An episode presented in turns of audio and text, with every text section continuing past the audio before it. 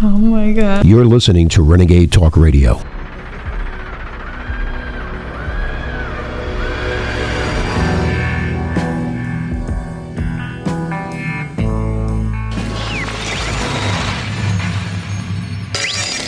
According to hundreds of viral videos spreading across the internet, Tartaria was a giant race of technologically superior beings whose civilization spanned the entire globe and was wiped out in a mud flood, hiding signs of their empire for centuries. They had advanced technology that harnessed the power of the earth, using magnetism and mercury, while their magnificently beautiful architecture was either destroyed or co-opted into later civilizations. Some of their technology and structures are even said to be in the Americas, completely dismantling and rewriting conventional historical wisdom. The mysterious nature of Tartaria is its greatest appeal, and because there are many mysteries concerning ancient civilizations, it's easy to simply attribute these to a single source, the Tartarians. This theory of the Empire of Tartaria was first mentioned by Russian author and professor Anatoly Fomenko in his New Chronology, a revised history of the world which suggests commonly known history is wrong, intentionally fabricated by powers of Western Europe, to conceal the truth of Tartaria and their influence on humanity. However, it seems much of this confused chronology can be easily explained. Much of the Tartarian hysteria comes from the appearance of centuries-old maps, which refer to an area in or near modern-day Russia as as Tartaria. But Tartary or Tatary was essentially a blanket term used in Western European literature and cartography to refer to a large part of Asia which was largely unknown to historians and geographers. To the southeast of this region, the Chinese used the term Tatar to refer to Mongols and all their northern neighbors. According to Encyclopedia Britannica, Tatar, also spelled Tartar, is any member of several Turkish Turkic-speaking peoples that collectively numbered more than five million in the late twentieth century and lived mainly in west-central Russia along the Volga River. The Tartars also settled in Kazakhstan and, to a lesser extent, in western Siberia. The name Tatar first appeared among nomadic tribes living in northeastern Mongolia in the fifth century C E. Essentially, the historical view is that these Turkic nomads joined Genghis Khan's army in the early thirteenth century, and a fusion of Mongol and Turkic elements took place. Europeans then referred to these Mongol invaders of Russia as Tatars or Tartars when they finally settled in the western part of the Mongol domain, which included most of European Russia. These Tatars were converted to Sunnite Islam in the fourteenth century, and by the sixteenth century, Russia had conquered most of them. In fact, the C I A confirmed their existence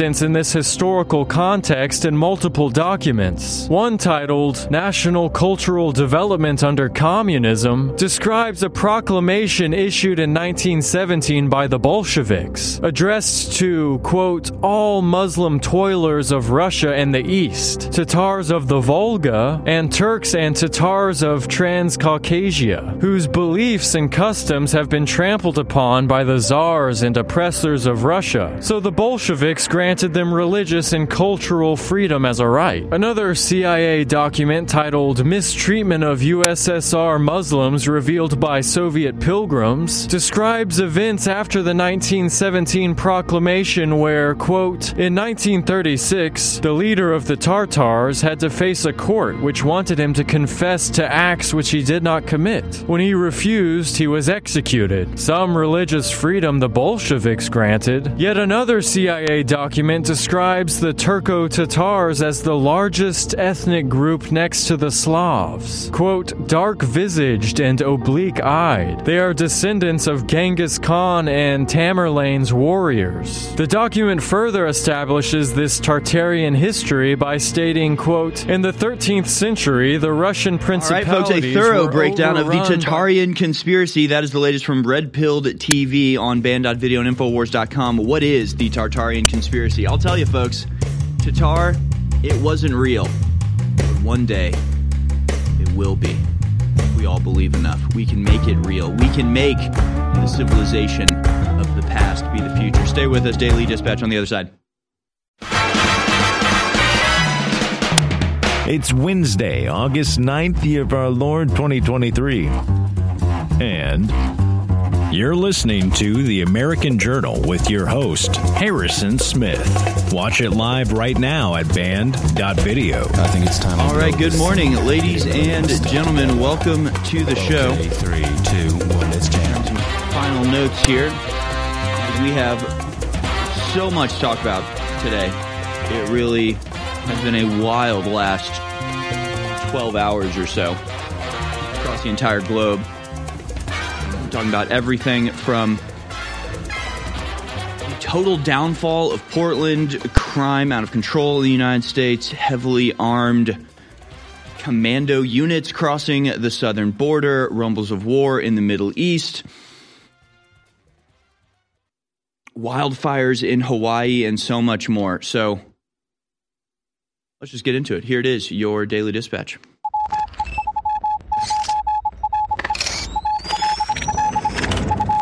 right, folks, here it is, your Daily Dispatch for Wednesday, the ninth of August, twenty twenty-three. World Bank halts new loans to U- Uganda over anti-gay law. The World Bank is pausing approval for new public finance projects in Uganda over the country's adoption earlier this year of a widely criticized bill criminalizing same-sex conduct. Quote, Uganda's Anti-Homosexuality Act fundamentally contradicts the World Bank Group's values. Oh, good. Oh, good. The international bankers are imposing their very high moral standards on all of us. We're so, we're so glad uh, to have these arbiters of morality and ethics, the banking dynasties, to decide what is and is not morally allowed across the world. That's what the development lender said in a statement on Tuesday, adding that, quote, no new public financing would be presented to the bank's board of directors for approval for the time being. The move comes after pressure from human rights organizations and members of U S Congress took a tougher line with Kampala over the law, which is among the harshest of its kind in the world. You know, you, you look around at what's going on in America, and I, I think I speak for all of us when I say, thank God Congress is focusing on the on the, the right things. They're focusing on the big things, not the homelessness or the collapsing economy or the open borders or the indoctrination of children or the fact they're taking children away from parents uh, because of the child's sexual identity. No, all of that is unimportant. Thank God U S congressmen are spending their time lobbying the World Bank to cut off funds from an African country over same-sex marriage laws or same-sex laws. At the end of July, several members of the U S Congress called on World Bank President Ajay Banga to immediately postpone and suspend all current and future lending to Uganda until the law was struck down. Yeah, forget government-enforced homosexuality. We now have global central bank-enforced homosexuality. So, in fact, bending entire nations to your will, which is just so odd. Uh, maybe we'll get into this more later, but again, you look at all of world history, homosexuality has even been moderately acceptable or legal for the last, what, maybe fifty years, forty years? It's just, it's kind of weird, isn't it? That this morality that is utterly new on the human scene is now being imposed from on high by central bank money changers, who apparently, because they control the money, therefore have an absolute right to impose their morality on literally everybody underneath them. And again, it's a morality that, whether you agree with it or not, hasn't existed for the first several thousand years of human existence, only to crop up around the seventies or so, and now it uh, is unquestionable and enforced by dictate from the people who uh, just have all the money. Amazing. Another amazing story here. Oakland, California crime, this is from C N N dot com, residents hunker down or plan to move as some crimes surge.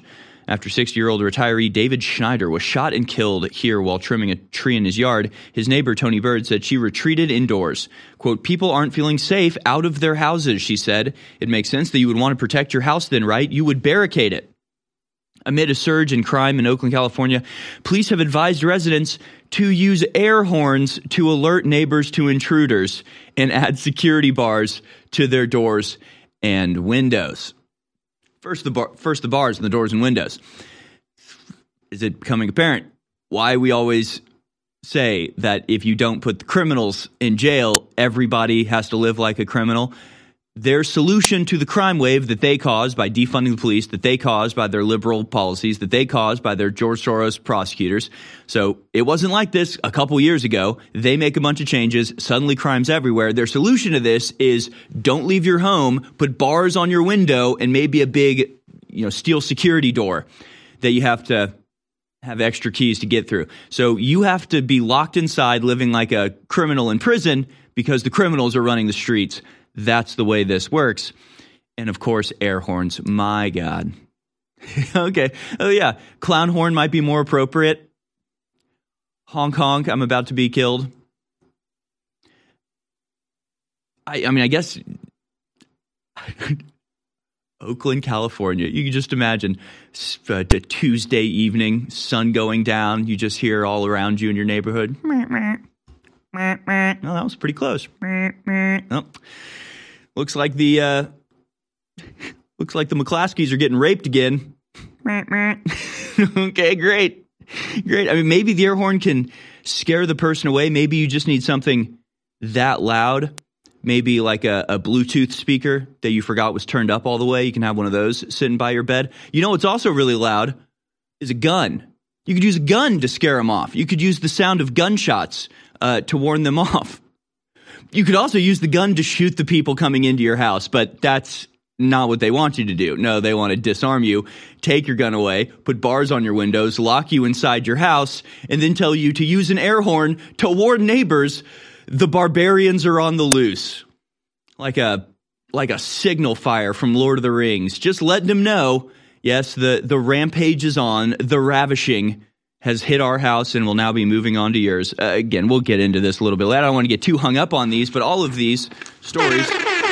Yeah, what a great noise to, you know, be robbing someone to. It'll make it more exciting, that's for sure. Incredible. Absolutely incredible. Again, I shouldn't spend too much time on these stories because we'll get through them and then return to them uh, throughout the show. But this one we'll, we will be spending a lot of time on. Portland jury finds Antifa militants not liable in Andy Ngo attack. Defense attorney declares, quote, I am Antifa. The jury has reached a verdict in the trial of investigative journalist Andy Ngo versus Rose City Antifa and its alleged affiliated members, in which they found both defendants John Colin Hacker and Elizabeth Renee Rich, uh, Richer not liable in the civil case brought against them. Long story short, folks, uh, Andy Ngo was assaulted and attacked while working as a reporter by Antifa.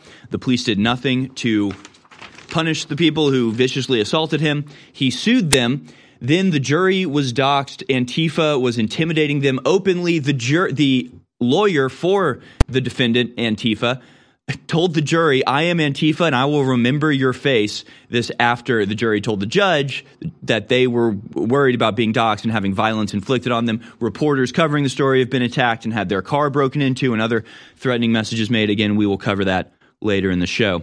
Finally, or not finally, but next in our Daily Dispatch, global child sexual abuse probe that was launched after two F B I agents were killed leads to almost one hundred arrests. Almost one hundred people in the United States and Australia have so far been arrested over child sexual abuse allegations after the fatal shooting of two F B I agents led to the unraveling of a suspected international pedophile ring. Officials announced Tuesday the Australian federal probe said that nineteen men had been arrested on charges of sharing child abuse material, while at least thirteen children were rescued from further harm harm as a result of joint operation with the F B I dubbed Operation Bacchus. Again, reminds you of just how much evil there is going on in the world and how our incredibly powerful, super technologically advanced and well-equipped law enforcement agencies have a trouble getting a handle on this, but are super capable of punishing people for memes or going after the former president of the United States. Finally, we have this story, and we'll return to this on the other side. Multiple people feared dead after apocalyptic wildfires raise Hawaii, leaving dozens of trapped residents diving into the water to escape the blaze. More of that on the other side. The globalists are only humans. Yeah, they have control of the central banks. They have a lot of power, but they can be defeated. But some of their operations are going to take decades to stop. But one thing you can do right now is take control of your body and your family's body by purifying the water that you drink and that you cook with. And you do it with the highest quality gravity-fed filter out there. This thing does ten thousand gallons. You can sit there and put hundreds of gallons through it a day. It purifies very quickly, and it cuts out thousands of chemicals to non-detectable levels. This is what I use, which my family uses. It's the very best system out there for the lowest price. For a limited time, ten percent off on top of that, exclusively at infowars store dot com on the Alexa Pure water filtration system, in stock, and replacement filters for folks that need those in stock. Get it today, and it funds the InfoWar. Don't procrastinate. This is one of the main areas we can take control of our lives and stop the globalists from hitting us with poison that they allow in the water supply. In some cases, they add to the water supply like fluoride. You're going to want to pay attention to what I'm about to say in the next sixty seconds. Two new incredible products are now available exclusively at infowars store dot com. They are both clones of national best-selling products from a major pharmaceutical slash supplement maker that are listeners and patriots that are allowing us to private label it at a lower price you'll find in stores. It's Joint Relief Max and Nerve Renew. Both of these have known documented natural compounds to lower pain and to also make your nerves healthier, which is one of the major reasons nerves get irritated and are more inductive to pain. There's major research behind this all. You need to get Joint Relief Max from InfoWars M D and Nerve Renew from InfoWars M D exclusively at infowars store dot com right now. Introducing them both, twenty-five percent off. You'll find them exclusively at infowars store dot com, and they fund their operation. You're listening to The American Journal. Watch it live right now at band dot video.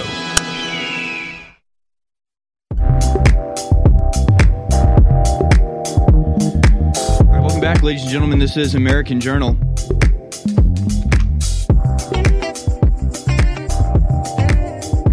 Yeah, lots of lots of stuff to get into today, and we're uh, we're operating what two, three, three men down. It's, uh, I don't know. Apparently, all right, all right. I'm gonna make a bad joke, but I'm not going to. I'm not going to. Still might. All right. I still might. Is that on air? They're telling me to do it. Anyway, Steven Crowder stole half my uh, crew. That's the problem. That's the problem here. Just kidding. I don't know where they are. I think they're sick.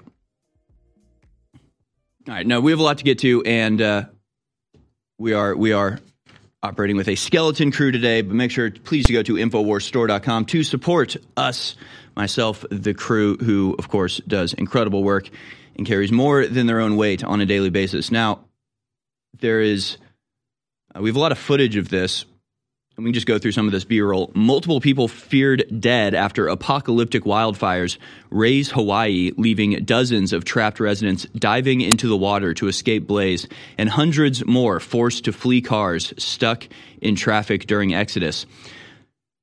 Several fires have ripped through homes and buildings across Maui and Lahaina.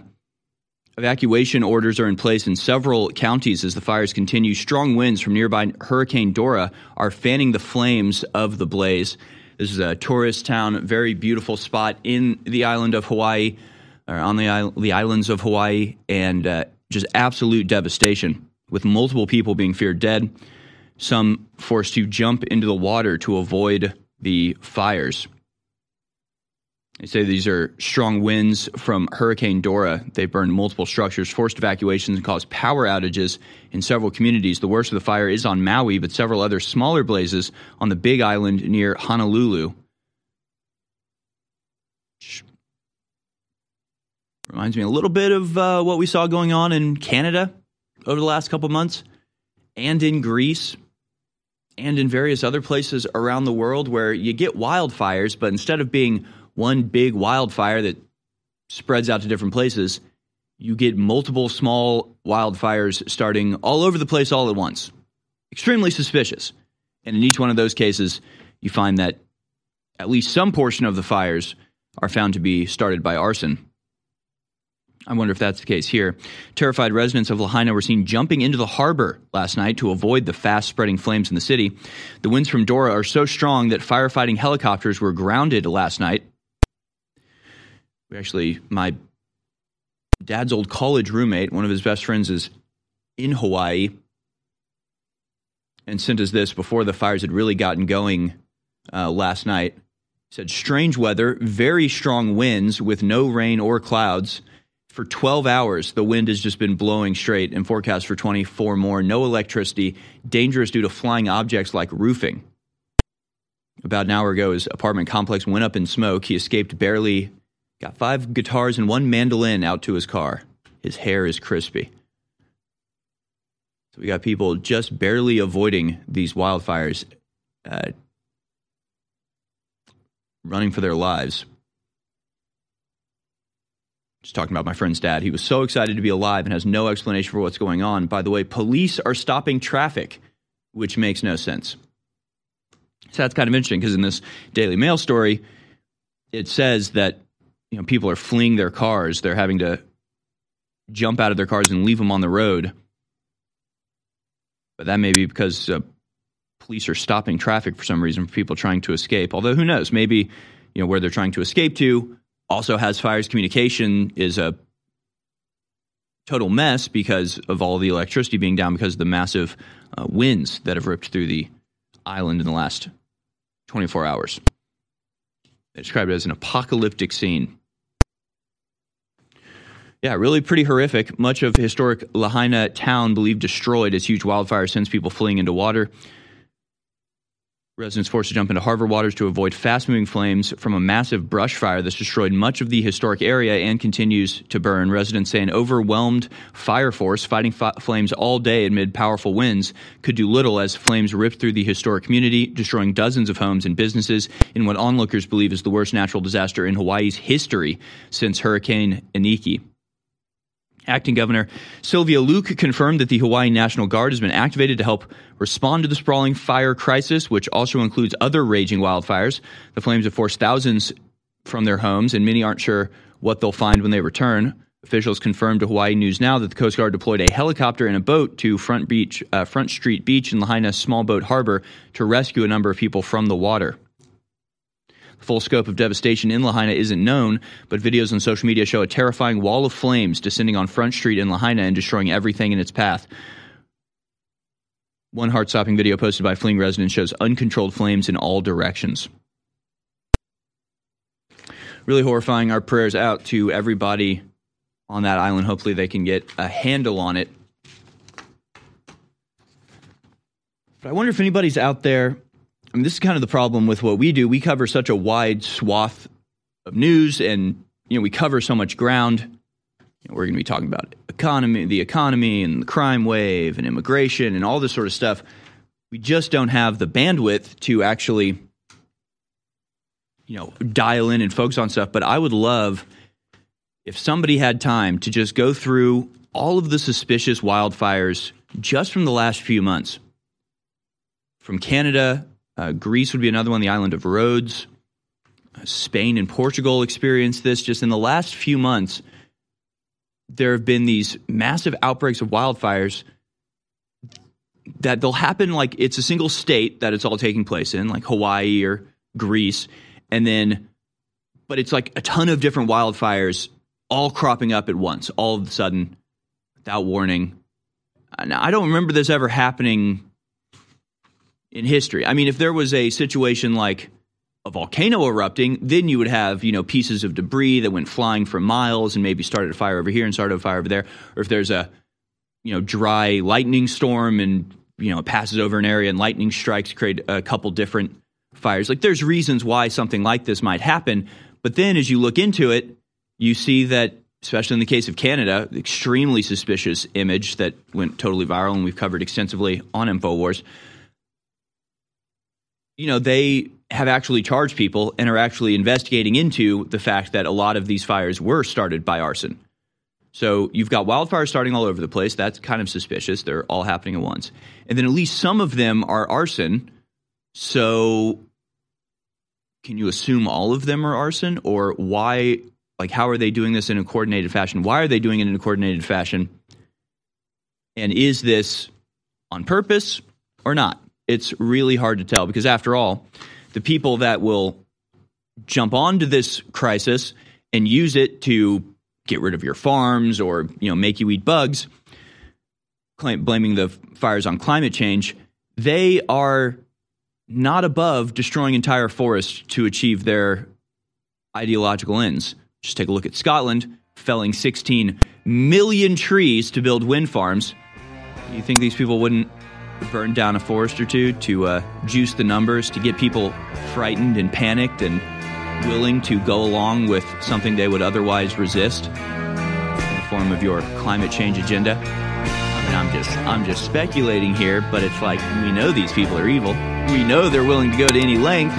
We know there's a lot of suspicious activities surrounding these fires. When I tell you we have the ultimate bone broth, hands down, this is the most concentrated, high-quality bone broth there is. Concentrated chicken broth, patented, amazing. Then a huge dose of chaga mushroom, a massive dose of bee pollen, a gigantic dose of highest quality turmeric, and then it just gets crazier from there. It's about to sell out. We haven't had it in stock for years. This first new run is about to sell out. Get it discounted right now. forty percent off at infowars store dot com, and it funds our operation. And once you get addicted to it, once you get blown away by it, once you feel your joints and your energy, your stamina accelerate, then become a regular customer for Bone Broth, infowars store dot com.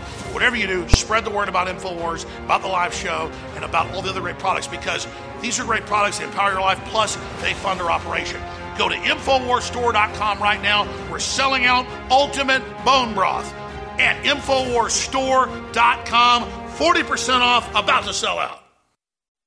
infowars dot com is tomorrow's news today.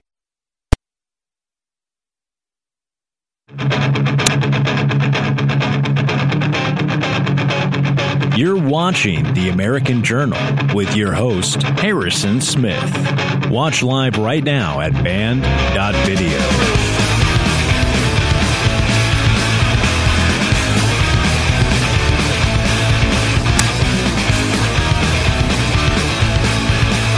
Welcome back, ladies and gentlemen. Just more than enough to cover here. It's we're, we're um, where do we even start? Where do we even start? I saw somebody on Twitter the other day said something. I think she was trying to give me a compliment, but it was, it was a little bit of a backhanded compliment, I have to admit. Didn't know how to take it. She's like, "It's so impressive how you." You know, you you never pick the wrong word because clearly you do no preparation for your show." She's like, "It's amazing that you're able to go off the top without having done any work prior to the show to get ready for it." It's like, I do a lot of work before the show. I do a lot of work before the show. I just don't write a script that I then read off of. I just have to try to take in all of this news. And by the way, the news never ends. It never stops. So I don't even have time to, like, stop and go over single point and, and, you know, write something that takes a lot of time to get out. Uh, for example, just nine minutes ago, Comer releases third bank memo detailing payments to the Bidens from Russia, Kazakhstan, and Ukraine. House Committee on Oversight and Accountability Chairman James Comer today released a third bank records memorandum detailing new information obtained in the committee's investigation into the Biden crime family's influence peddling schemes. The memorandum outlines how the Bidens and their business associates received millions from oligarchs in Russia, Kazakhstan, and Ukraine during Joe Biden's vice presidency after Hunter Biden received millions of dollars in payment. Then Vice President Joe Biden dined with his son's foreign associates in Washington, D C. Devin Archer, Hunter Biden's former business, business partner, business partner, recently testified that then Vice President Joe Biden was, quote, "the brand sold to enrich Biden family." Uh, the Biden family was used to send signals of access, power, and influence. So, I mean, I've got nine hundred stories to cover, and then as soon as I go live, stuff like this breaks.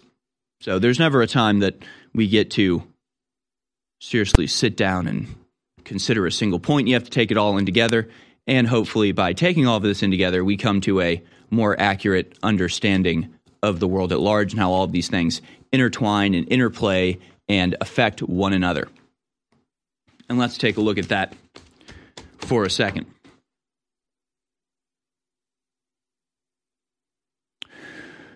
Let's talk about the economy, shall we? We'll, we'll move on from uh, Uganda's anti-gay law, since we already mocked that extensively. I mean, even that, we could spend an, an entire show on. Like, how did we get here? How did we get to this point?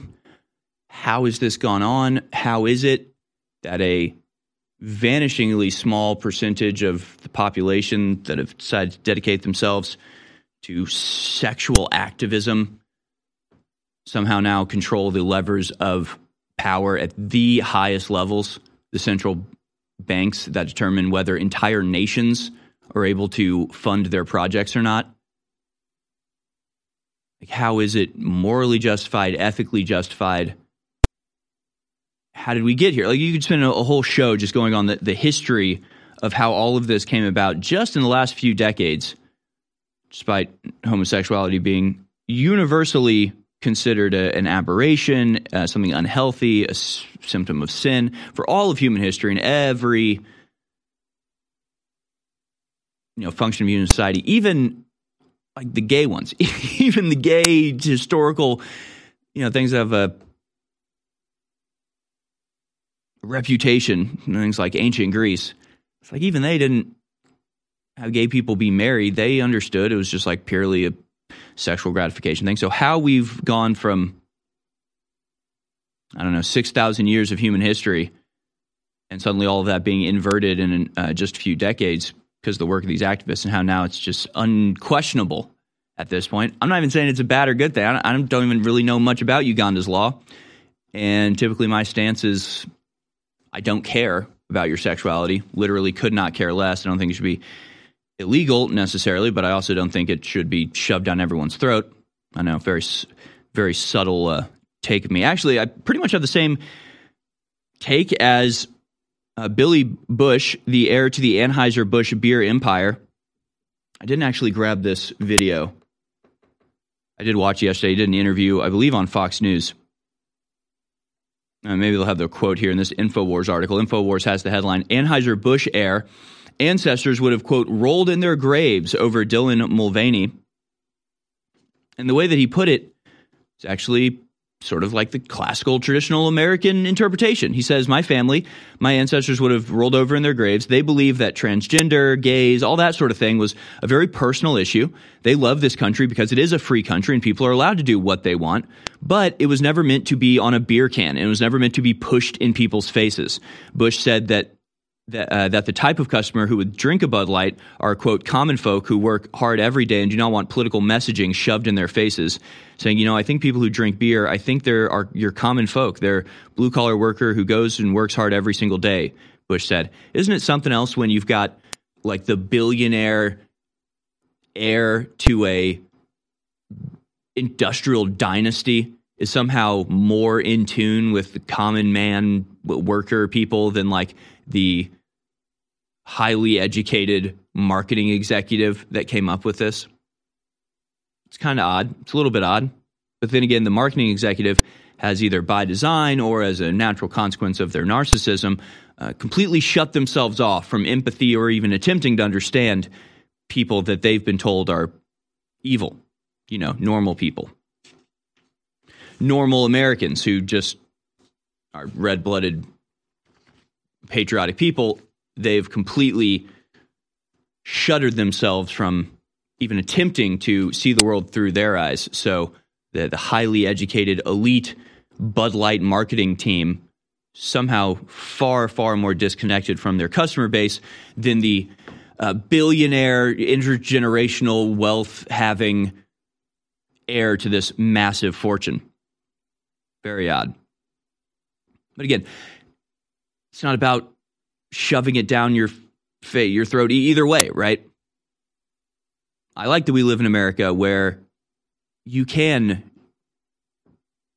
be out from under the purview of the government when you're at your home alone, when you're consenting adults. I mean, what business is it of the government what you do? We don't need some nanny state watching us and dictating whether our sexual proclivities are good or not. I don't want that at all. I also don't want this invasive, subversive class of highly educated weirdos trying to psychologically program all of the population into their sexual proclivities. Can we just leave each other the hell alone? And that seems to be what he was expressing there, saying, look, transgenderism, gays, like that's it's a personal issue. Like nothing against you, but we don't want it shoved in your face and put on our beer cans and uh, in an attempt to brainwash you into accepting something that maybe you're just not okay with. And that's fine. It's having massive, massive unfortunate effects for the Anheuser-Busch organization after losing twenty-seven billion dollars in market value.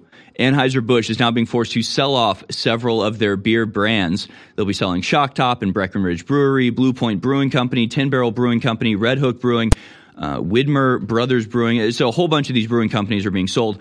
twenty-seven billion dollars have been lost over just a few months from this corporation. Do you have any idea what a staggeringly high amount of money that is?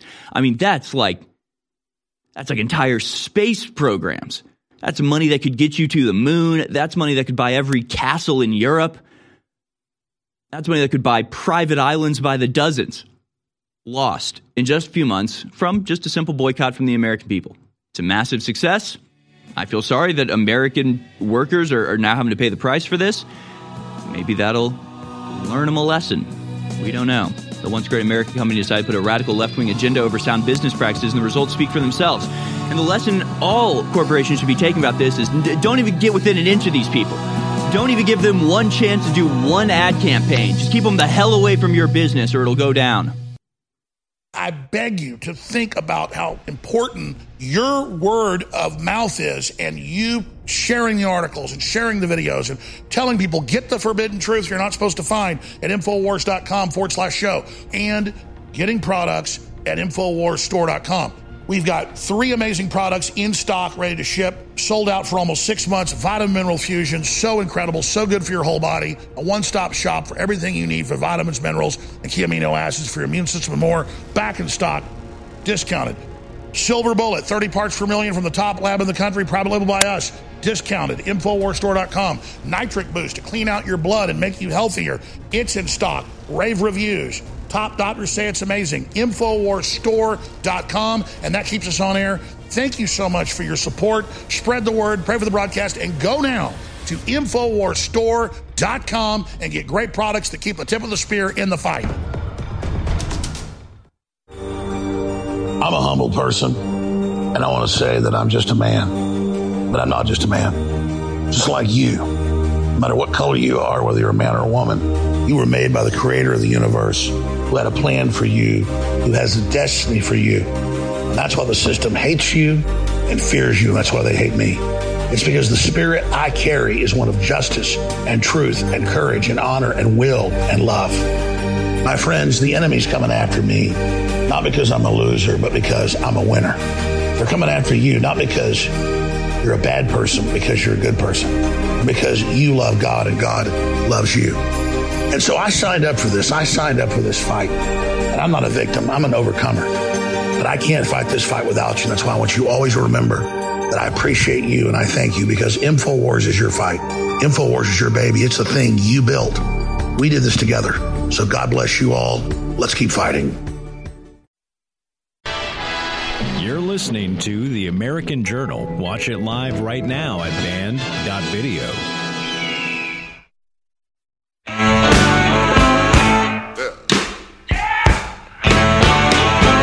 Right, welcome back, ladies and gentlemen. Uh, news story today, really uh, across all of the United States, are the wildfires in Hawaii. And we actually... Uh, uh, a Lahaina resident has called in. His name's Jeff.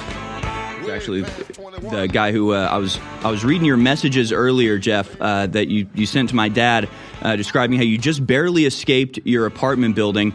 Uh, lots of videos about this are coming out. They look utterly horrifying. Uh, but you are there in the historic town of uh, Lahaina on Maui uh, that seemingly has been completely devastated by wildfires. Uh, first of all, how are you? Are you in a safe location right now? Yeah, I'm uh, fifteen miles from Lahaina, um, in a little place called Maalaea, sitting in a parking lot trying to sleep. Oh my gosh. Well, uh, thank you for calling in. We, again, read your the, the message that you sent about waking up to the entire apartment building uh, being covered in smoke. I mean, what has your experience over the last twenty-four hours been? Well, it was weird. Early yesterday morning, I was uh, I was up early, like at six o'clock. The wind had been blowing real strong all night. It was the strangest thing. It was a hurricane, but there was no rain. Right. No moisture, no cloud. So it was ripping the tiles off the roof of the, the apartment building. And I sort of did a quick check, looked around, made sure that I didn't see any fire, because someone had reported a fire up a couple miles up the hill. But then they also said uh, at like eight forty-five that that was one hundred percent contained. Oh. So I was off my uh, edge and uh, not maybe as uh, vigilant as I should have been, because around three o'clock in the afternoon, I heard alarms. So in our apartment, every every unit has an alarm. And I, it was faint. It was coming from the other side of the apartment complex. So I went went out the door, and I could feel the heat, and I could see, see the smoke and taste the taste the fire. Yeah. Um, so at that point, I started to uh, scramble to grab whatever I could to put in my car to get out of there. Crazy getting out of there, because the fire department had set up a half a block from my apartment building, and were blocking the street. So the main way to get out was unavailable, I thought. So I turned around and went the other way, and it just, I felt like I was Tom Cruise in some sort of uh, Mission Impossible. Every time I'd take a turn in these little uh, side streets in my neighborhood, there'd be fire leaping across the road from one house to the other. Oh, my God. And uh, luckily, I doubled back, and I was able to get out the way I first tried. Um, just sort of wove my way around the, the fire department uh, operation, and uh, I got the hell out of there. Any idea the why? Whole, the whole, Go ahead.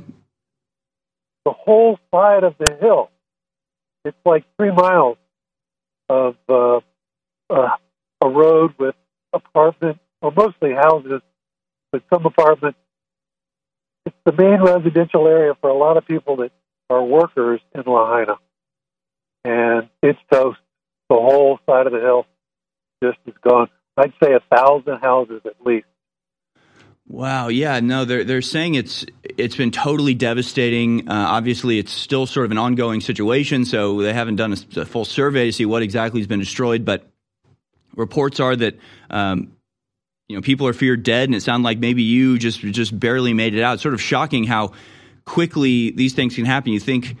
I don't know. I, I I tend to think like, well, if there's a wildfire, I'd have time to get out of the way. But these things can move so quickly. Uh, you really have to be prepared, or at least be able to think on your feet. Uh, otherwise, it can really be a, a deadly situation. Any idea why they were blocking the road? I guess there were multiple fires all over the place. So maybe you're trying to leave one fire and you, you run into another one. Any idea why they were blocking the road uh, as the fire department was? Yeah, they were trying to put the fire out. Just blocking the road as a necessity. They, yeah, they had set up their equipment, and the, the road supposedly was closed, uh, but there were still a, a bunch of us trying to get out. It was uh, almost a comedy of errors. It's like you go one way, and fire, and you go the other way, it was fire. And yeah, it, uh, the, the thing that made it so um, crazy was it was sixty mile an hour winds at least. Yeah, all day. That's wild. So you had hurricane force winds, but no moisture, no clouds in the sky. That that was the part of your message that sort of made my eyebrow raised, where you go, has this ever happened? Is this something normal? I mean, it's it's sort of normal in a place like West Texas, where you just got these big plains and the wind just sort of blows in one direction for hours at a time. And, uh, you know, but that's that's the weather system there. Is this something that happens in Hawaii, the, these incredibly strong gusts of wind with no moisture and no cloud cover at all? Is that normal? This is a first for me. So I've been through a bunch of winter storms where we get the hurricane high-speed wind, but there's also rain and uh, clouds and the rest of the stuff you associate with a hurricane. Right. But yes, yes, yesterday was it was just windy, and I mean windy. Yeah, yeah. So I mean, strong enough to blow tiles off the. Uh... off the roof, and it's not like Hawaii is is unprepared for typical storms. So, you know, this was enough to be atypical and uh, more powerful than normal. Uh, well, I'm I'm yeah. glad you got out. We'll we'll let you go and, and try to get some rest and get some sleep. It sounds like you've been through a, a harrowing thing. Uh, but um, what's what's now? I mean, what what's the damage like where you are? Is it totally devastated or small pockets? Just overall, do you have any idea? Well, I've seen some of the videos that are on uh, social media, and it made it all the way down the hill. That's like three miles from where it started to the ocean. So it, it's, burn, it's burning down uh, Front Street, which is, you know, the, the main tourist destination for people that come to, to Maui. Uh, but I don't, I don't think there's going to be anything left. Oh, my gosh. Well, the work, I guess, begins to, to rebuild, but uh, horrifying. Your your story sounds harrowing. We're super glad you're okay, of course. And, um, you know, please try to get some, some rest, and hopefully you can start uh, rebuilding. I mean, it, I'm looking at – so Dora remains Category four hurricane as it passes further south of Hawaii. So I guess the hurricane itself uh, passed south of Hawaii, which is – oddly unfortunate. And it's not often that it's unfortunate that a hurricane misses you, but in this case, it, may, so it, it would have been nice to have a bunch of water dumped on it. Here's a, a weird piece of trivia for you. On nine eleven, did you know that there was a hurricane parked off the East Coast just off of New York City? I did. Hurricane Andrew mysteriously disappeared that Tuesday morning, didn't it? Yeah, just wandered up the north. But nobody was nobody was concerned about it. Yeah, that's a... The, the, the weathermen barely reported it. Nobody talked about it. Yeah, that was interesting. And then you can actually watch as it sort of um, dispersed. I, I mean, what's your what's your takeaway about this? Because I, I know you you follow uh, the news quite a bit. I don't know if you've seen what happened with the wildfires in Canada. I mean, it seems like this is yeah. kind of happening around the world, where you've got these locations that suddenly... ten, twelve, one hundred different wildfires crop up all at once, miles apart from one another, but like in the same instance. Uh, is this same thing happening in Hawaii? Like, has this ever happened before? Why are there so many fires all at once? Is it just the wind? Is the wind starting the fire? I don't understand this. So it could be that the high-speed wind knocked down the power line, mm. and uh, then, then there's a spark from the power line. Uh, but We do get uh, wildfires here, not every year, but every two or three years. And they'll still come down and threaten the highway, or they'll leap across the highway when you're trying to get from one part of the island to the other. But uh, I'll tell you, it, it did not make sense. When I'm, when I'm coming out of my apartment with my last load of stuff, one of my neighbors, he's on to his car. He says, "Look right there." And there is this alcove protected place where there's an air conditioning unit, and it's protected. There's there's no fire around this part of the apartment complex yet, but the, the air conditioning unit had caught fire. Mm. Doesn't make sense. There was no electricity. There had been no electricity for over twelve hours. Well, that's very bizarre, and that sort of goes along with what we've seen in California, where houses will burn up, but all the trees around the house isn't burned up. Uh, at the time, that was speculated to be some sort of direct energy weapon that targeted uh, metal to heat it up quickly. harrowing stuff. Thank you so much for calling in, Jeff. So glad that you're safe, and uh, God bless. Try to get some sleep. That sounds like we had a horrible night. When I tell you we have the ultimate bone broth, hands down, this is the most concentrated, high-quality bone broth there is. Concentrated chicken broth, patented, amazing. Then a huge dose of chaga mushroom, a massive dose of bee pollen, a gigantic dose of highest quality turmeric, and then it just gets crazier from there. It's about to sell out. We haven't had it in stock for years. This first new run is about to sell out. Get it discounted right now. forty percent off at infowars store dot com, and it funds our operation. And once you get addicted to it, once you get blown away by it, once you feel your joints, your energy, your stamina accelerate, then become a regular customer for Bone Broth, infowars store dot com.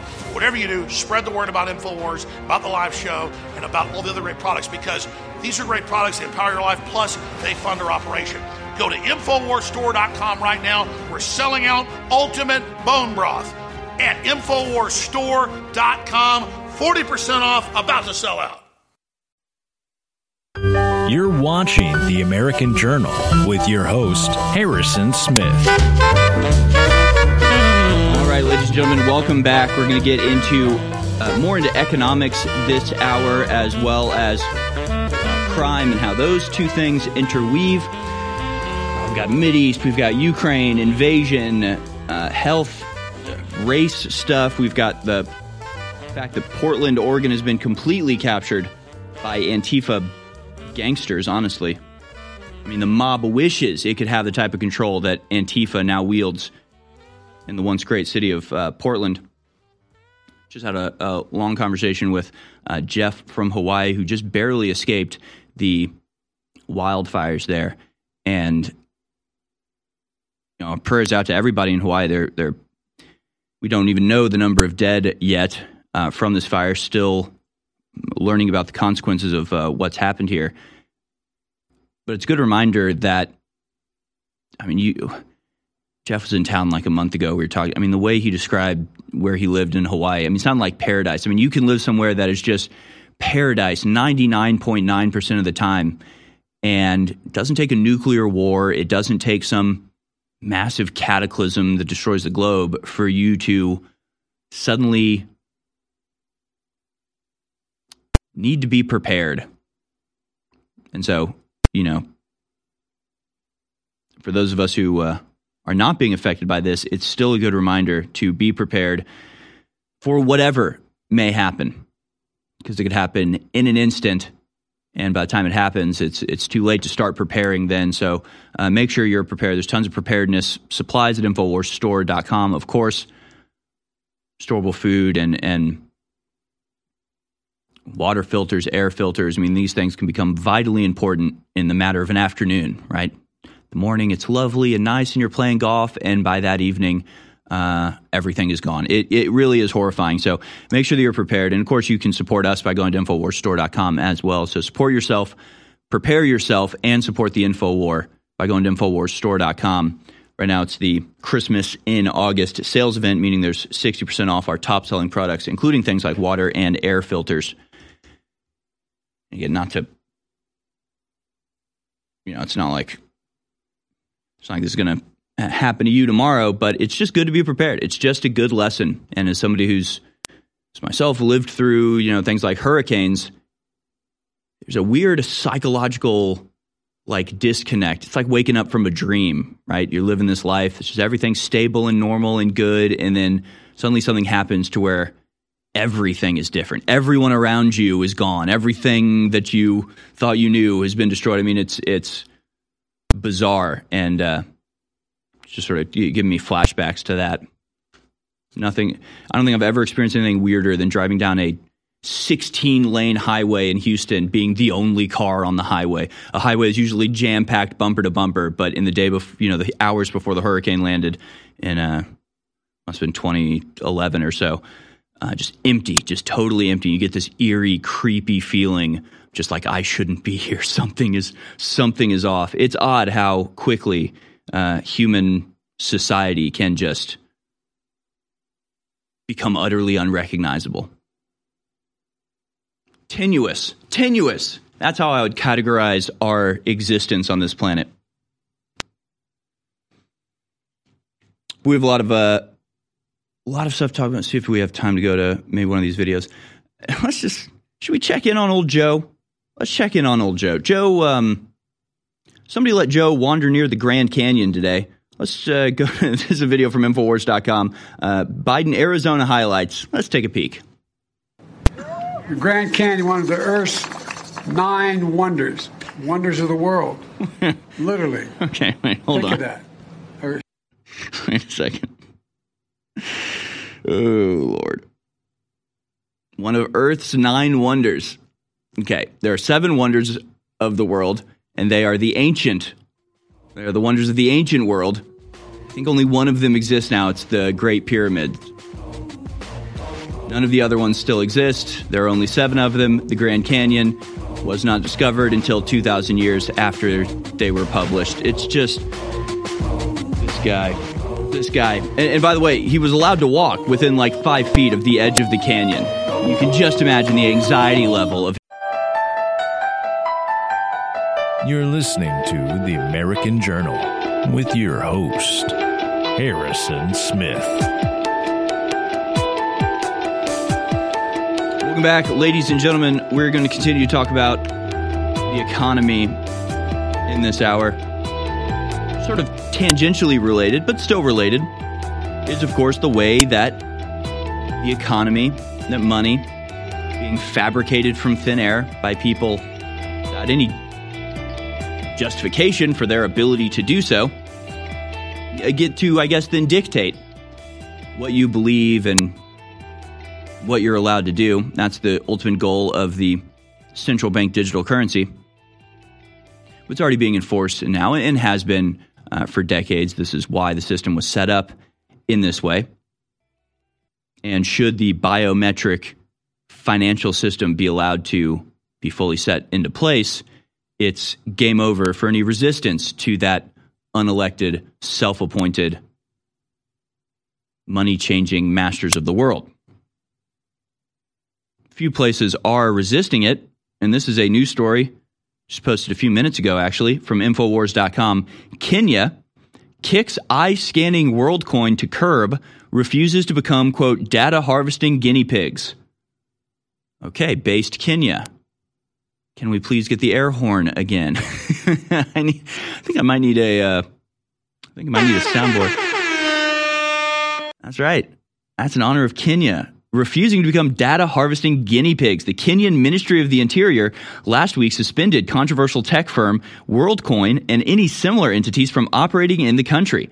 Co-founded by OpenAI's Sam Altman, WorldCoin offers free crypto ter- tokens worth roughly fifty dollars for people willing to have their eyeballs scanned by a device called the Orb. What a sentence, folks. Oh, we are living in a dystopian fantasy world, ladies and gentlemen, and it's not one of the fun ones. I'm just going to read that one more time. WorldCoin offers free crypto tokens worth roughly fifty dollars to people willing to have their eyeballs scanned by a device called the Orb. Hoo boy. Wouldn't even be a good, like if I picked up a novel and that was the first sentence, I just like put it away. It's just like, ah, it's some young adult trash. I don't want to read it. I mean, come on. You can come up with something better than that. But no, it's real. It's all real. I mean, that would make a good, that'd make a good opening sentence to like a trashy, like, you know, cheesy dystopian novel where like a teenage girl overthrows the government in a world. The government first announced their world currency. They offered people fifty dollars to get their eyeballs scanned by the Orb. It's like, I I wouldn't read that book. I would just be like, ugh, ugh. Oh, the Orb. People are scanning their eyes in the Orb. It's real. They're really doing it. Good on Kenya. Because, they, you know, they roll these out. I mean, they roll them out in, like, first world countries to the lemmings, just absolute lemmings who actually stand in line for it. So it's not totally accurate to say they always roll these things out in third world countries first, but they do like using the desperation of the third world to get them into programs like this. I believe, is it Nigeria? you know, India's rolled out the digital currency, gotten rid of cash. Uh, there was a place in, there was a place in Africa. Just yesterday, I saw the story. I, I must have forgotten to bookmark it. It was, um, yeah, a place in Africa was just saying, you know, uh, yeah, you're going to have to get your biometric scanned if you want to have a, a bank account now. See, they roll these out in the third world countries using forces like the I M F or the World Bank, just like they are now have completely cut off Uganda from any funds to improve their country until they get rid of the homosexuality bill. Just straight up extortion from the most powerful organizations in the entire world, extorting, forcing, coercing an entire nation to bend their will to the uh, ideological demands of people that, again, have just hijacked the ability to create wealth on this planet. So they use that against Uganda to get them to change their... It's stakeholder capitalism. It's World Economic Forum style stakeholder capitalism, where they just believe that, like, because they have all of the money, they get to tell people what to do. That gives them the moral imperative to impose their worldview on everybody else, and they'll bankrupt you and starve you if you don't go along with it. So they try to do this to Kenya, and Kenya's not interested. Thank God. They say relevant security, financial services, and data protection agencies have com- commenced inquiries and investigations to establish the authenticity and legality of the aforesaid activities, safety and protection of the data being harvested, and how they harvested intended, uh, and how the harvesters intended to use the data. Reads a statement from the ministry issued last week. Kenyan Cabinet Secretary Alfred Mutua was outraged over the technology, saying in a statement, "Let us support the stoppage of Kenyans used being used as guinea pigs and their data being harvested." You have to ask for yourself why your eyes are being scanned and information gathered. What does it mean, and what will it mean to you and your offspring? Based Kenya. At it again. We're here to run marathons and defeat the New World Order. Powerful stuff. Now, of course, things are changing here. E S G had a good run, but it looks like it's sort of going by the wayside. They'll have to rebrand it. They'll have to come up with some sort of other...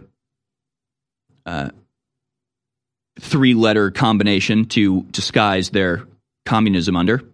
S and P Global has stopped handing out scores to corporate borrowers on E S G criteria at a time of rising questions about their utility and political ta- attacks on such metrics.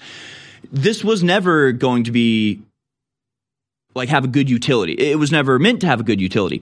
The point of capitalism is that you're supposed to do the things that make you money. You come in as an investor and impose some completely arbitrary, totally pulled out of your butt metric to grade companies by that have nothing to do with their ability to make money, how much money they'll make, the cost of production versus the cost. Like, none of that mattered. It's environmental, social, and governance. Completely arbitrary, completely actually uh, counteractive to making money, right? To impose these ridiculous metrics on a company that would otherwise just be doing what the customers wanted actually guaranteed that you were going to make less money, and yet they considered them more viable investment opportunities, even though they were doing things that would directly lead to them not making as much money. So it's a complete inversion of capitalism. Again, I've ranted about this before, where you it's just like, how do they even get away with this? And you can ask investment bankers or people who are involved in hedge funds or whatever, and they all know about E S G, and they're just like, oh yeah, the E S G score, yeah, it's a new metric that they're doing. And it's like,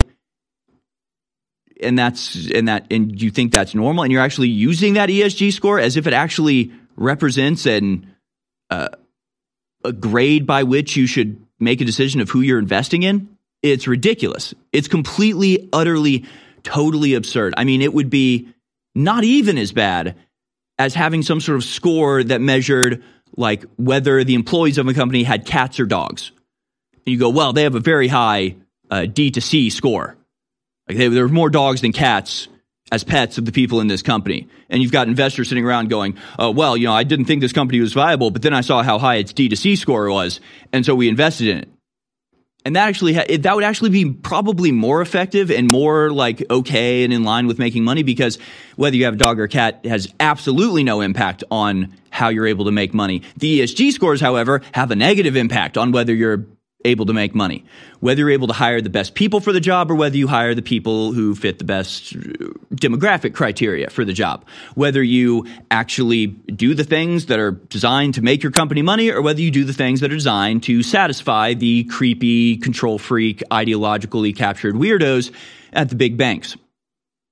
So having a dog or a cat just has, as far as I could tell, no basis or, or impact whatsoever on whether you're able to make money. E S G scores actually have a negative effect, and yet that's what people are using to determine whether a company is worth investing in or not. It makes no sense on the face of it. How we even got to this point is baffling, un- inexplicable to me. But finally, it's getting rolled back.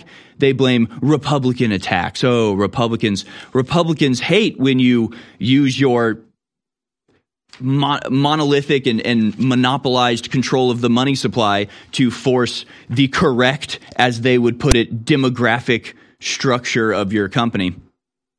Total and utter nonsense. We're gonna go. We're gonna go to a very special headline on the other side, sticking with economics, and then moving on to crime and how these two intersect each other, and how as our economy collapses, the crime rates rise, and then shoplifting goes out of control, and then the businesses get shut down, and then the economy collapses more. It's a feedback loop, folks. For everything the globalists hit us with, God, through Mother Nature, has given us the answer. I don't have to sell you on C B D oil, full spectrum C B D oil, the incredible things it does for your nerves, your brain, uh, your entire physiological system, for your nervous system particularly. Everybody knows it's incredible, it works. We have the strongest, best C B D oil you're going to find anywhere at the lowest price. Yes, you can find this same C B D oil for thirty percent more because that's who we're getting it from, made right here in Central Texas. Our private label name is Rebel Zen. Rebel Zen is a private label of one of the top three or four C B D makers in the country. It's based right here in Texas, and we're giving it to you at thirty percent off. And here's what's even crazier. thirty percent off of what they're selling it for. They're selling theirs for thirty percent off what their competitors are. So this is the highest rated, already at the lowest price, not even a lower price. Rebels in. Get yours at infowars store dot com now. The eugenicists over one hundred years ago were very public about their plans. They financed major universities. They ran full-page stories and advertisements pushing their propaganda in the New York Times, other major newspapers, that the family as we know it is a bad thing and must be ended. And the first step in that is getting women out of the household and teaching women that cooking dinner and taking care of your sons and daughters and husbands is a bad thing. And I was just sitting here tonight making dinner for my daughter, my four and a half year old daughter. My wife makes dinner a lot of times, but I like to make it as well. I love to make breakfast. And literally, it's the funnest thing on earth to make food for your family and be nutritive and then all sit down together and have that communal event. And that's what the system is attacking and bombarding, is our normal biological actions are coming together. They really are sick, evil, scientific cult of filth that want to domesticate us and turn us into lab rats. We cannot let this continue. You're listening to The American Journal. Watch it live right now at band dot video.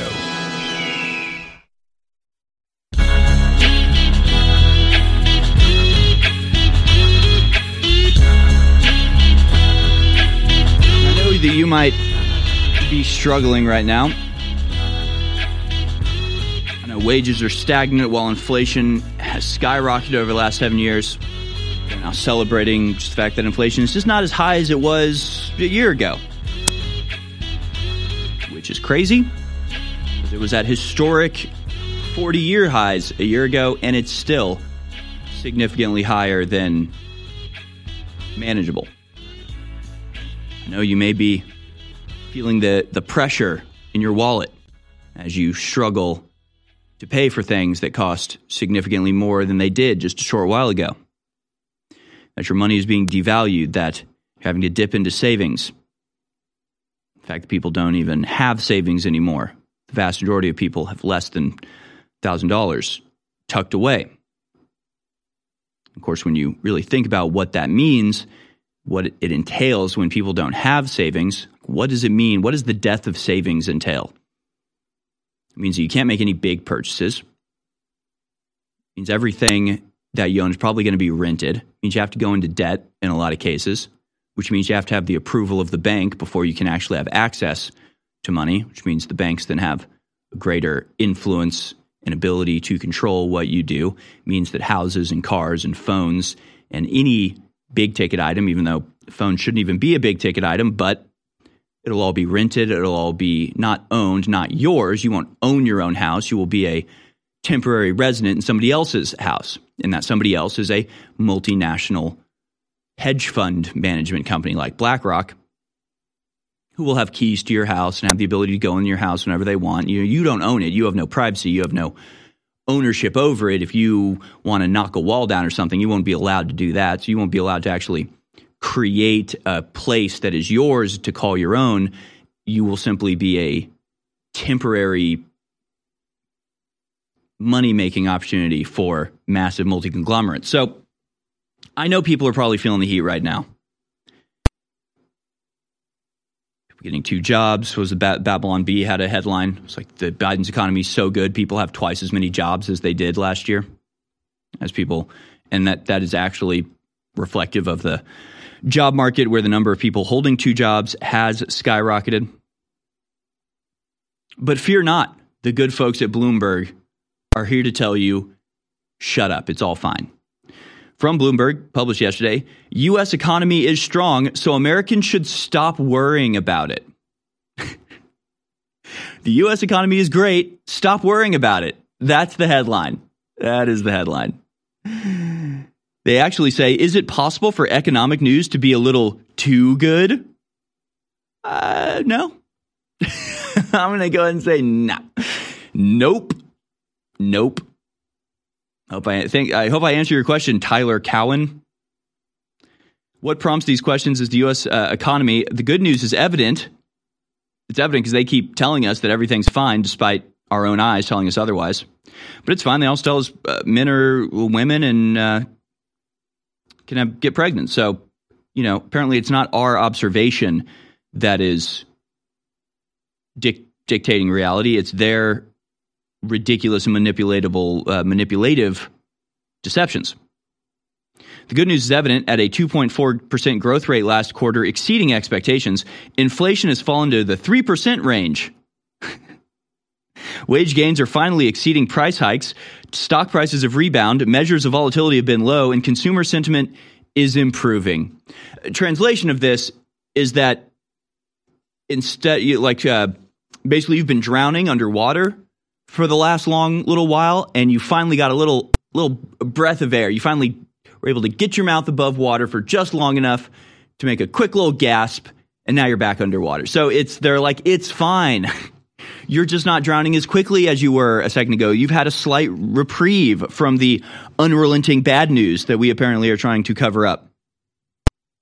So yeah, they are just telling you, just the, the economy's fine. Stop worrying about it.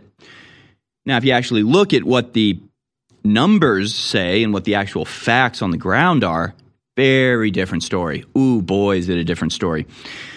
According to the Kobayashi letter on Twitter, the U S now has, one, record seventeen point one trillion dollars in household debt, a record twelve trillion dollars in mortgages, a record one point six trillion dollars in auto loans, a record one point six trillion dollars in student loans, and a record one point zero trillion dollars in credit card debt.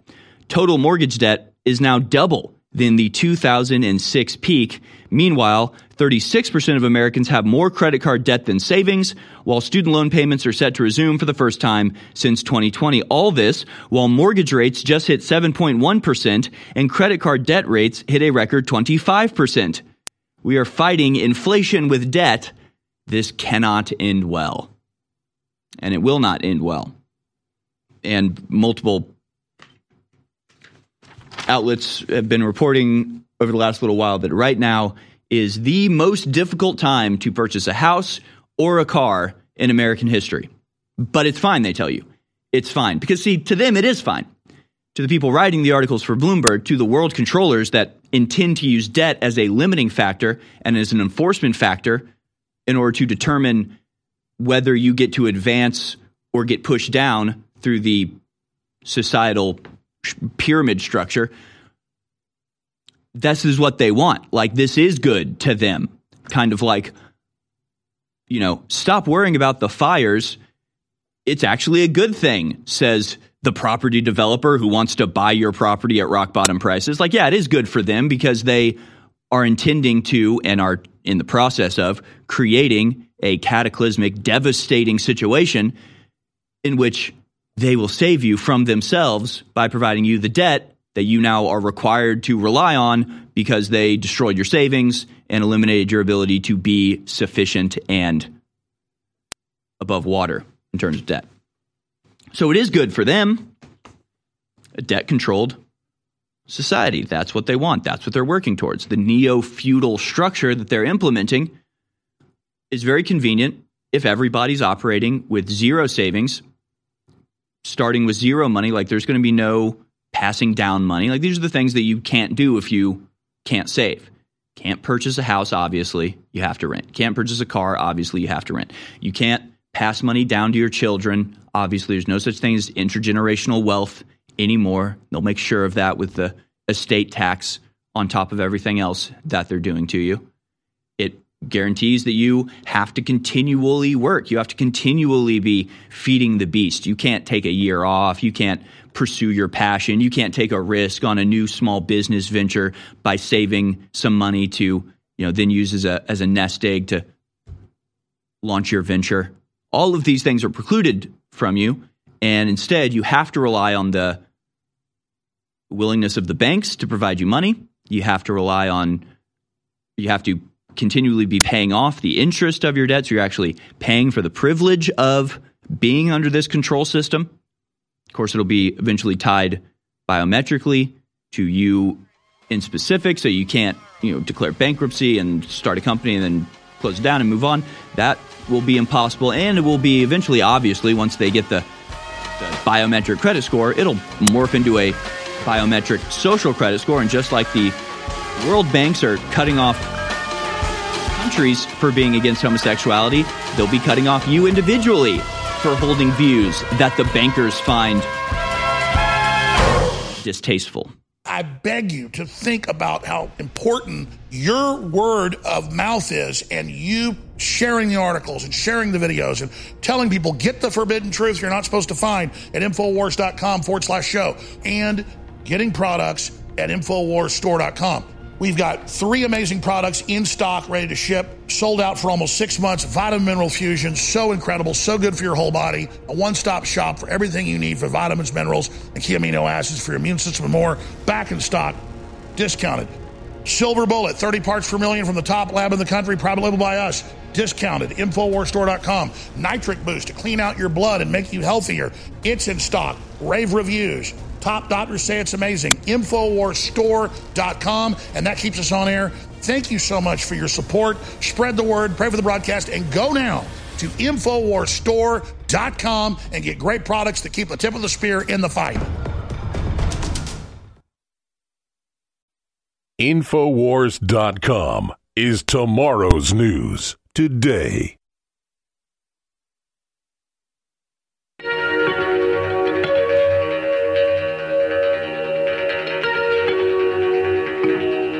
Taking a record of the hearts and minds of the American people, it's the American Journal with your host, Harrison Smith. Chicken and the egg sort of situation that we got going on here. Is it the failing economy that leads to the crime? Is it the crime that leads to the failing economy? Or are both of these necessary pulls in a feedback loop of chaos and destruction designed to bring down America from the inside? It's in a state of desperation where we will be willing to give up our civil liberties in the exchange for an end to the chaos. Seems obvious, but unrelenting. Even the good news is presented in a way that reveals how bad the overall situation is. For example, this from the San Francisco Chronicle, and we're going to cover a couple cities here, all of them hotbeds of liberal activism, all of them hotbeds and center points and, and the eye of the storm of defund the police policies that have imp- been implemented nationwide, cities in every state in the union. But these in particular are the fo- focal points of, of these movements. Seattle, Portland, San Francisco, D C, New York. These are the places where these programs were rolled out most efficiently, effectively, and, and destructively. San Francisco is opening a new downtown IKEA soon. Oh, joy. They say it'll be different from any IKEA store seen before. Well, let's speculate on that, shall we? First, from the S F Chronicle. In most world-class cities, the opening of a new retailer wouldn't merit much notice. But in San Francisco in twenty twenty-three, where shuttered stores, sagging foot traffic, and crime concerns have become obsessions, the forthcoming arrival of an IKEA furniture store on a gritty section of Market Street is fomenting outsized anticipation. Yeah. Yeah. Sagging foot traffic and crime concerns have become obsessions. You're obsessed. Why are you so obsessed with all the crime? It's like when you're walking through a... a a yard and there's a gigantic pit bull drooling at the mouth walking towards you. People are like, why are you so obsessed with the dog? It's like, that's the threat. That's the threat I have to worry about. My obsession with crime is my daily interaction with it. Obsession. Regardless, what do you think they blame all that on? I mean, they admit it. They get it. They know they can't, like, pretend that San Francisco is some sort of safe, lovely, prosperous, growing place anymore. They get they're in the throes of civilizational collapse, and they're a center point for the liberal activism, which could more accurately be termed something like societal AIDS, something like civilizational cancer. Of course, the cancer cells are now spreading out elsewhere. The Putr- the putrescence, the, the sickness, the illness of liberalism is now fleeing San Francisco. Numbers were out yesterday. I believe it was San Francisco and Seattle are, maybe New York City, but these places are seeing a total exodus of the wealthier portions of their population. The poor people, of course, they're stuck there. They can't help it, right? I mean, they, they might not have voted for this, but they can't just uproot and move across states and plop down in some mansion in Austin or something. Uh, they're stuck with the outcome of the policies that are pursued by the people that are now fleeing these cities, but that's a whole different story. What do they blame this on? Uh, the pandemic, of course. It's the only thing you're allowed to blame things on. The pandemic, global warming, climate change. Of course, you go back in time, you can see that the pandemic was created in a lab by the very people that implemented the lockdowns that actually destroyed everything. And of course, climate change is a distraction from the actual destruction of the earth being carried out by things like Chinese fishing fleets and polluters and, and pesticides being used to poison entire ecosystems. But no, what they say here is uh, city leaders, merchants, and residents hope IKEA will help revitalize the area and represent a tangible vote of confidence in a city that's been slow to rebound from the pandemic. Yeah, it's been slow to rebound from the pandemic. That's what it is. That's probably what it is. I believe that because I'm an idiot. I think it was the pandemic because I'm a stupid idiot. Crazy. The nearby Powell Street, Stockton Street, and Union Square shopping meccas are pockmarked with huge for-lease signs. Nordstrom, the giant department store at the nearby Westfield San Francisco Center, will close this month. Two blocks away, a Whole Foods shuttered in April over security issues that include rampant shoplifting and an overdose death. Gee. Gee. That pandemic really messed things up, didn't it? No, it was the pandemic, though. That's what it was. Now, if you've ever been to an IKEA... it's an amazing place. The sheer scale of it is mind-boggling. Now, I'm not saying it's good. Everything there is cheap and hardly functional and plastic and soulless, but that's not the point. The actual buildings themselves are quite impressive. They are mazes.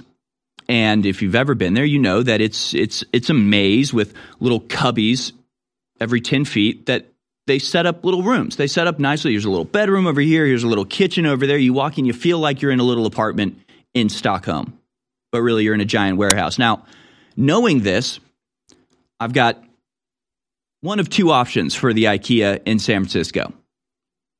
The first option is it has dystopian prison level security. That to get into IKEA, you're going to have to provide a palm scan and a, a credit card on file. Uh, okay, well, three. I just thought of a third option. So your first option is extreme security with facial recognition cameras and something to keep out the riffraff. Because if you don't do that, option number two is this will become a hobo hot- hotel of epidemic proportion. I mean, you are building in the middle of San, of downtown San Francisco a maze of little pre-built homes, uh, and you're just going to let anybody walk in there and test out the beds? You think that's going to go well? So either massive, in, uh, uh, intrusive, and dystopian security measures, or it's going to become a drug den, the largest drug den in the entire world, or option three, it sort of morphs into halfway an actual store and halfway just a giant vending machine that people order off the internet from, because this is the way it goes. This is the way it's being planned. Can't leave your home, so just order everything from the internet. Again, we started with this story. We'll return to it here. Oakland, California. Residents hunker down or plan to move as crime as some crimes surge. Now, it's the same thing that's happening in the corporate world, right? You've got unrelenting shoplifting, police departments no longer prosecuting shoplifters, not even coming to investigate. And yet, stores still want to operate there, so everything has to be locked up. Everything has to be behind glass. See, in a high-trust society that can have faith in its citizens that they're, even if they can steal, they're not going to. One of my favorite sayings is, is liberty is an unguarded cookie jar, right? Liberty is not the enforcement of good behavior. It's an obligation to behave well, even when you're not forced to. And so if everybody's stealing, if everybody's robbing everybody else, then you you have to do something about it. You can either punish the people that are doing the robbing, or you can punish people that are the victims. And what we've chosen as a country is to punish the victims.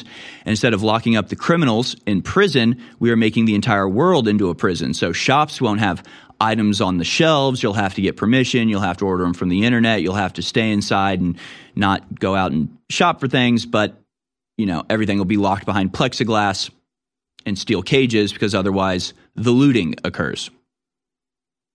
And now it's happening with homes, where instead of patrolling the streets and getting the criminals off the street and actually having some form of punishment that is effective and psychologically forceful, they're telling you to put bars on your window, to get a security door for your house, and to defend yourself by having an air horn.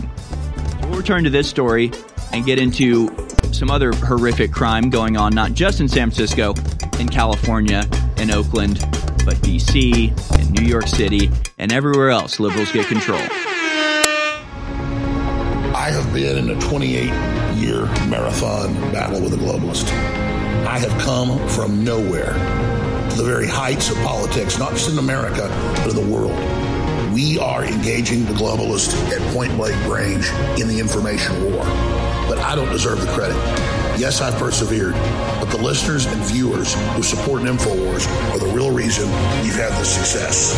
We're having now the greatest victories in the fight against the New World Order we've ever had. We are now entering the final mile of the marathon. And that's why today it's more important than ever to realize how important you've been in this fight and to continue in the efforts you've been carrying out and to intensify them. God bless you all. I salute you. I thank you. And I beg you to intensify what you're doing now, because we are over the target and history is happening. The fight is my fight. It's your fight. It's our fight. God bless you all. I beg you to think about how important your word of mouth is, and you sharing the articles and sharing the videos and telling people, get the forbidden truth you're not supposed to find at Infowars.com forward slash show and getting products at Infowars Store dot com. We've got three amazing products in stock, ready to ship, sold out for almost six months. Vitamin Mineral Fusion, so incredible, so good for your whole body. A one-stop shop for everything you need for vitamins, minerals, and key amino acids for your immune system and more. Back in stock, discounted. Silver Bullet, thirty parts per million from the top lab in the country, private label by us. Discounted, Infowars Store dot com. Nitric Boost to clean out your blood and make you healthier. It's in stock. Rave reviews. Top doctors say it's amazing. Infowars Store dot com, and that keeps us on air. Thank you so much for your support. Spread the word, pray for the broadcast, and go now to Infowars Store dot com. Dot com and get great products to keep the tip of the spear in the fight. You're listening to The American Journal. Watch it live right now at band dot video. All right, folks, I, I do this every day. I'm trying to I'm trying to correct it today. I have the crew running around like chickens with their heads cut off in the morning, trying to print out all my stuff, trying to get all the videos that I put in, and then I get to like half of them, and I just I just feel bad. I feel bad. So we're gonna just power through all this, because what happens is you start talking about start, start talking about IKEA uh, building a store in the middle of San Francisco, and it's such a hilariously bad idea that you can't help but ramble about it for a bit. So I'm gonna try to correct that. We do have some breaking news that I'll get to quickly here before we return to the crime segment of our show. Diane Feinstein apparently is in the hospital after a, quote, minor fall at home, spokesperson says. Feinstein fell on Tuesday, quote, all of her scans were clear and she returned home, the senator's office said. She fell at home on Tuesday and visited the hospital to get checked out. Senator Feinstein briefly went to the hospital yesterday afternoon as a precaution after a minor fall in her home. The ninety-year-old senator paid a visit to the hospital after she tripped and fell Tuesday. Her health has been closely watched. This year, she missed three months of work in the Senate after she was hospitalized with shingles. She has rejected calls to resign her seat and insists she will remain a senator until her term ends in January twenty twenty-five and then retire. Good Lord. Good Lord. So we hope she's all right. We hope she has a long uh, and healthy retirement far away from any semblance of power. But again, is it elder abuse to prop up your ninety-year-old cadaverous senator so that their creepy little assistants can actually run things? The answer is yes. And then we have this story that we covered a little bit before. I just haven't had time to go through it because it broke during today's show, but I know Alex will be going into detail on this during his program Uh, in the next hour. Uh, Comer releases third bank memo detailing payments to Bidens from Russia, Kazakhstan, and Ukraine. So this is the House Oversight Committee and account- on Accountability. Uh, I'm sorry, the House Committee on Oversight and Accountability Chairman James Comer today released a third bank records memorandum detailing new information obtained in the committee's investigation into the Bidens family's influence peddling schemes.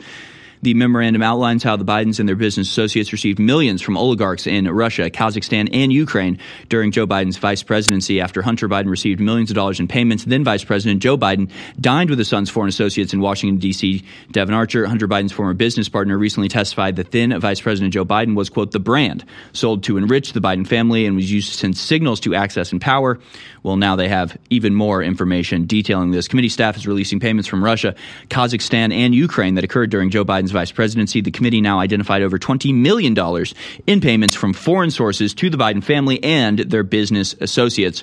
Hunter Biden and Devin Archer used Rosemont Seneca entities to bring in millions from oligarchs in Europe and Asia, using accounts nominally tied to Devin Archer.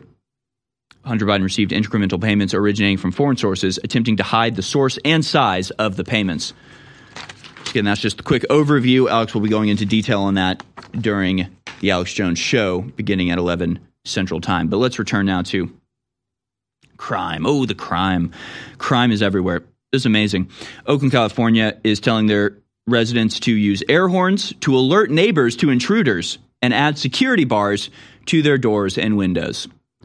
So in the in the option between punishing the criminals and living in a literal prison, they've chosen to live in a prison.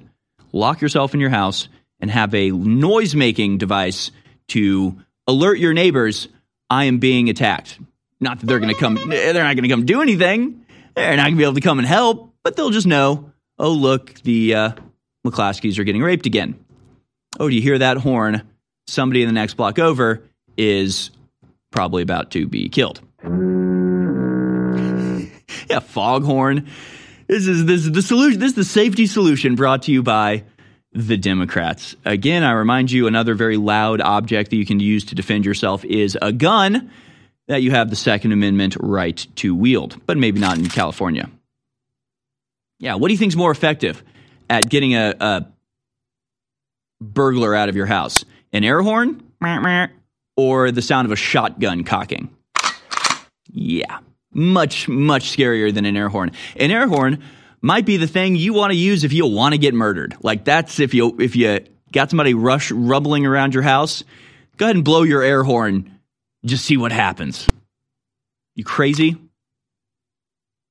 Horrifying. Uh, this woman named uh, Tony Bird. I'm sorry. Uh, Bird, who moved to Oakland two and a half years ago, said she took their advice to heart. She now has three air horns and five security cameras around her home.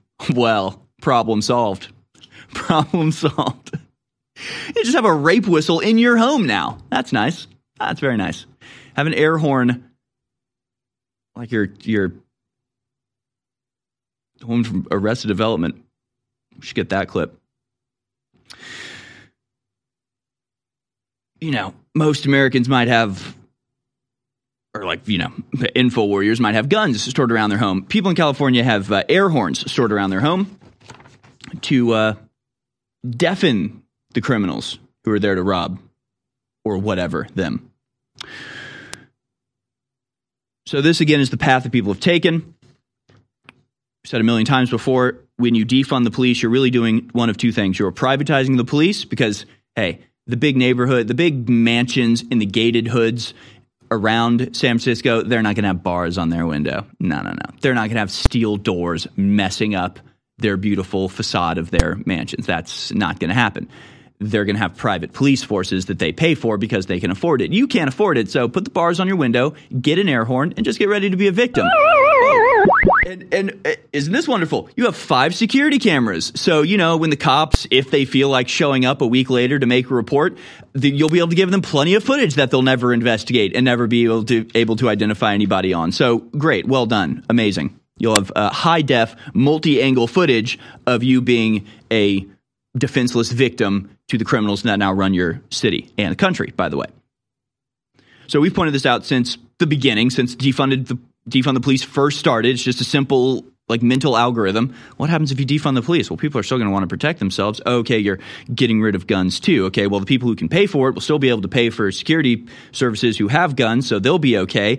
And when the violence and, and crime gets to a certain level, they'll be calling in the National Guard and bringing in forces from the state level or something other than neighborhood policing with people that live in your city uh, being the, the police officers. It'll be militarized national forces that will then control your streets. And that's literally exactly what's happening in clip number three, as Democrat D C Councilman Trayon White calls on the National Guard to help address the rampant violent crime in the Capitol. Let's watch.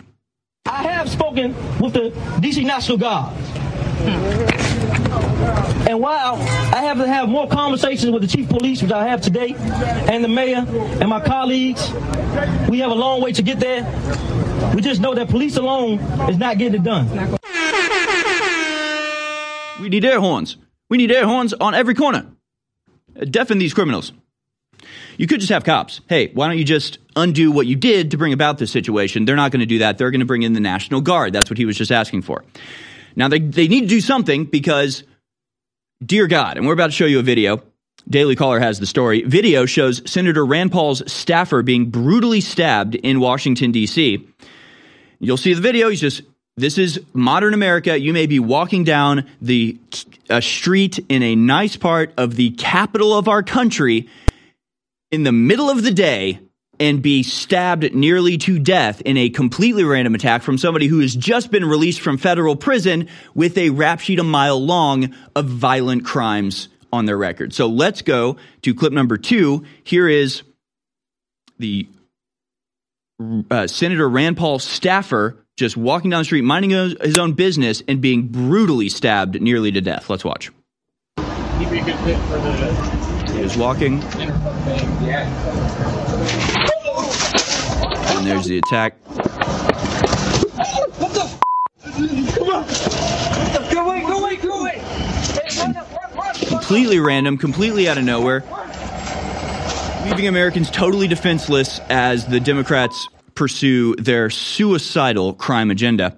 Yet apparently this person, Glenn Neal is the suspect. He had apparently just been released from federal prison before allegedly stabbing Todd and reportedly has a long history of serious crimes. again, the direct result of not just the defund the police program, the overall anti-law and order program that the Democrats have with the early release and the Soros prosecutors that refuse to prosecute crimes. This is what you get. Let's go down to clip number fifteen. This is back in San Diego, California. Broad daylight, woman's bike getting stolen. Nobody helps her, even looks at her as she cries for help. Let's watch clip fifteen.